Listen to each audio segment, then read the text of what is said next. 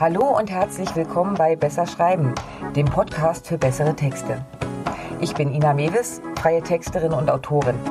Hier im Podcast zeige ich dir Tipps und Tricks, wie du deine Schreibe auf Vordermann bringst und so Texte ablieferst, die tatsächlich etwas erreichen.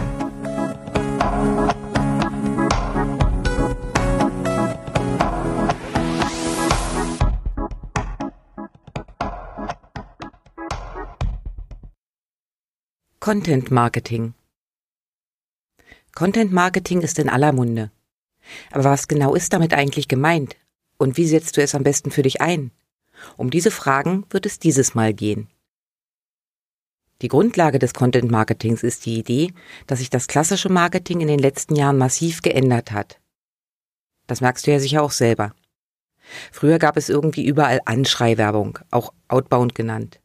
Im Fernsehen wird jeder Film mindestens fünfmal vom Werbeblock mit passenden Produkten unterbrochen.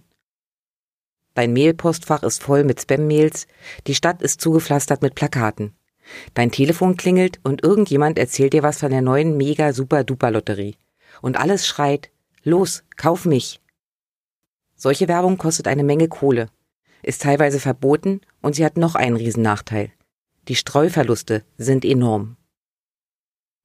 So kannst du zwar die Markenbekanntheit steigern, aber was hilft es dir, dass ein potenzieller Kunde weiß, dass du Bio-Zahnpasta herstellst, wenn es noch hundert andere Anbieter gibt? Warum sollte er denn ausgerechnet dein Produkt kaufen? Weil dein Plakat grün statt rot ist? Schlimmstenfalls ist er von deiner Präsenz so genervt, dass er sich lieber die Zähne mit Kuhmist putzt, als dein Produkt zu nehmen. Dazu kommt, dass wir alle immer besser darin werden, klassische Werbung auszublenden. Plakaten kann ich nicht aus dem Weg gehen. Aber ich nehme sie im Alltag gar nicht mehr wahr. Fernsehwerbung vermeide ich, indem ich Filme im Streamingdienst sehe. Werbemails landen im Spam-Ordner, Pop-ups blendet mein Browser direkt aus. Also, wie zur Hölle kommst du noch an deine Kunden? Indem du aufhörst, deine Kunden anzuschreien und beginnst, zuzuhören. Inbound-Marketing und Content-Marketing gehen genau diesen Weg und sind daher heutzutage der Weg, dein Angebot an den Mann und die Frau zu kriegen. Die Idee dahinter ist, mithilfe von Content, also von Inhalten, Vertrauen in deine Marke aufzubauen. Du gibst Informationen raus, bist aufmerksam, hörst zu. Du hilfst und unterstützt deine potenziellen Kunden, sodass sie dich und dein Produkt kennen und schätzen lernen, auch ohne schon gekauft zu haben. Wenn sie merken, dass du wirklich gut Bescheid weißt und sie dir vertrauen können, dass du vielleicht nicht das günstigste, aber das beste Angebot hast, kommen sie von alleine zu dir und wollen kaufen. Du setzt sie also nicht unter Druck, sondern überzeugst mit Qualität. Was du dafür brauchst? Guten Content und einen langen Atem. Denn ein, zwei gute Beiträge reichen dafür nicht aus. Wie in allen Werbebereichen ist es wichtig, einen Schlachtplan, also eine Strategie zu haben. Dafür musst du dir überlegen, wer deine ideale Zielgruppe, deine Buyer-Persona ist. Du wirst nie alle überzeugen können. Wer Veganer ist, interessiert sich nicht für Milchprodukte. Wer keine Ahnung vom Kochen hat, braucht keine Infos über die besten Bratpfannen. Und verkaufen wirst du so jemandem auch nichts. Also solltest du dir überlegen, wer denn am ehesten von deinem Angebot angesprochen sein könnte und wen du überhaupt als Kunden haben willst.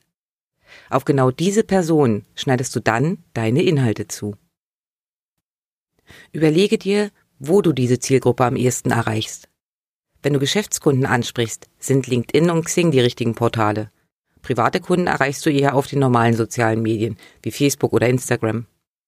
Aber Content Marketing besteht nicht nur aus Social Media. Das ist sogar nur ein kleiner Teil davon. Die Basis ist normalerweise dein Unternehmensblog, ein Podcast oder ein YouTube-Channel. In jedem Fall ein Bereich, in dem du umfangreiche Inhalte rausgeben kannst. Ich bleib mal beim Blog als Beispiel, weil der am einfachsten technisch umzusetzen ist und Podcast und Video sich hier auch mit einbinden lassen.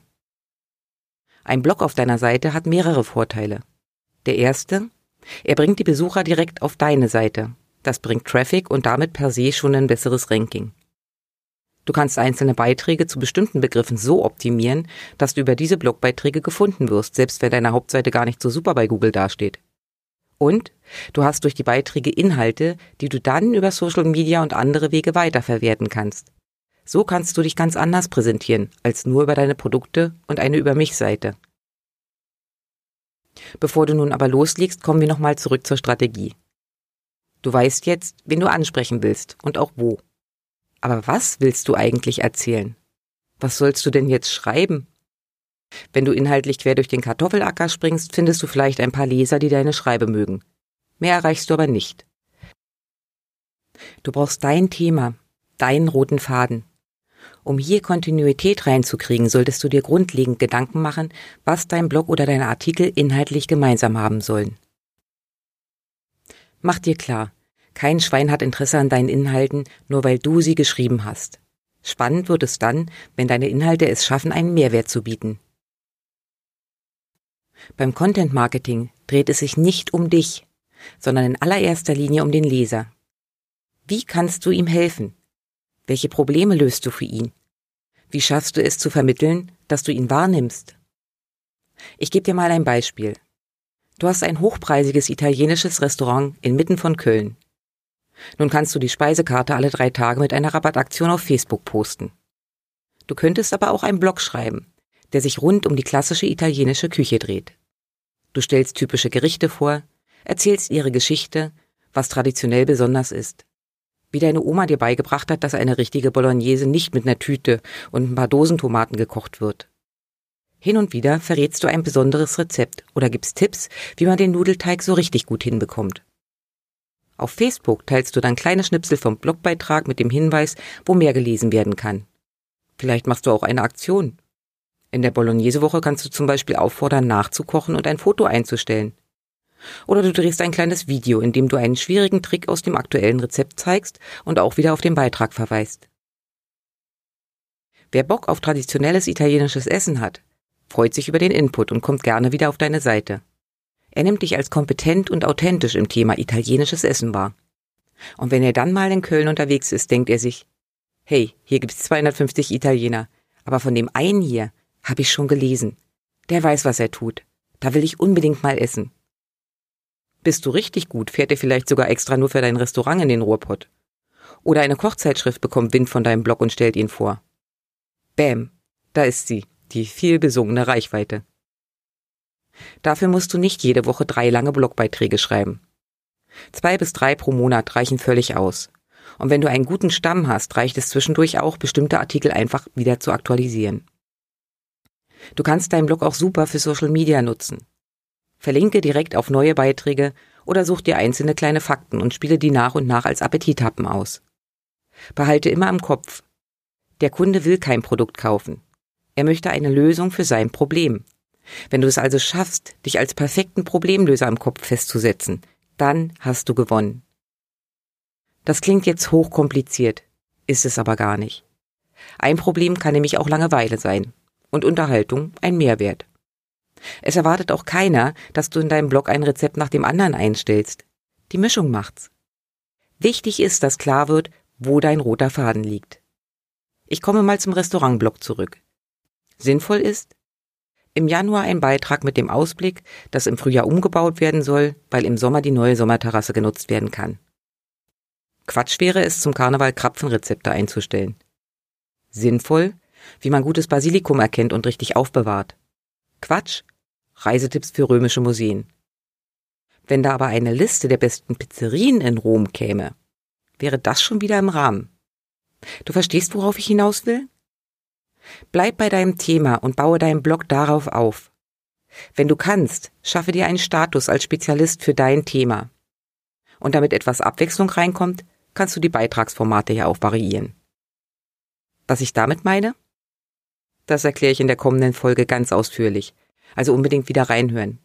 Oder du abonnierst meinen Podcast, dann verpasst du gar nichts. Also, nochmal kurz zusammengefasst. Beim Content-Marketing geht es darum, mit eigenen, guten Inhalten dein Unternehmen so zu positionieren und beim Kunden bekannt zu machen, dass er von sich heraus zu dir kommt, um bei dir zu kaufen. Am besten geht das mit einem eigenen Blog. Videos, Social Media oder ein Podcast kannst du aber auch gut nutzen, um deine Inhalte in die Welt zu tragen. Einfach nur haben macht aber keinen Sinn. Du brauchst auch eine Strategie, was du denn schreiben willst und wofür du dich positionieren möchtest. Wenn du das weißt, dann leg los. Wie genau das mit dem Bloggen geht, erkläre ich dir hier in den kommenden Wochen. Also, dranbleiben. So, das war's für heute von mir. Wenn es dir gefallen hat, lass mir gerne ein Like da. Kommentare und Anregungen sind natürlich auch herzlich willkommen. Den Blogbeitrag zum heutigen Thema, Links und Arbeitsmaterialien findest du wie immer auf meiner Webseite w w w punkt besserschreiben punkt online. Und wenn du in Zukunft keine Folge verpassen willst, abonnier doch einfach meinen Kanal. Na dann, mach's gut und bis die Tage.